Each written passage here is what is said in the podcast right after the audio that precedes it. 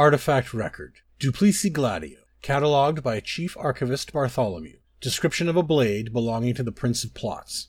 According to rumor, this blade spent centuries trading hands in the Imperial City through many bloody intrigues and fatal duels. It was believed to have been taken from a Dark Elf warrior by the Imperial Legion during the Fourscore War, before becoming something of a legend within the heart of the Empire. Though I do not know what names it may have had in the past, the sword acquired the name Duplici Gladio among the Imperials, for both its reputed powers and the endless string of betrayals that seemed to follow it. A skeptic would be forgiven for doubting this unassuming weapon's fearsome reputation, but to the educated, the markings on the sword reveal its sinister origins and true owner, Boethiah, the Prince of Plots. While not as eye catching as the better known Goldbrand, this subtle blade suits the Dark Warrior's treacherous nature far better, but that is simply my opinion. The most notable quality of the Duplici Gladio is its ability to create a double of itself and its wielder that can act independently of the original. The advantages of such a power should be obvious, but only the foolish would trust a creation of Boethiah with blind devotion.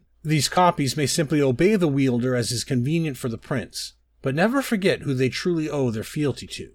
This wicked artifact would have continued to plague Imperial City with death and betrayal for centuries to come had the Three Banners War not driven its most recent owner out of Cyrodiil and into our lands. Now it will stay sheathed in the Bastion's vault, where it will claim no more victims. Catalogued by Chief Archivist Bartholomew.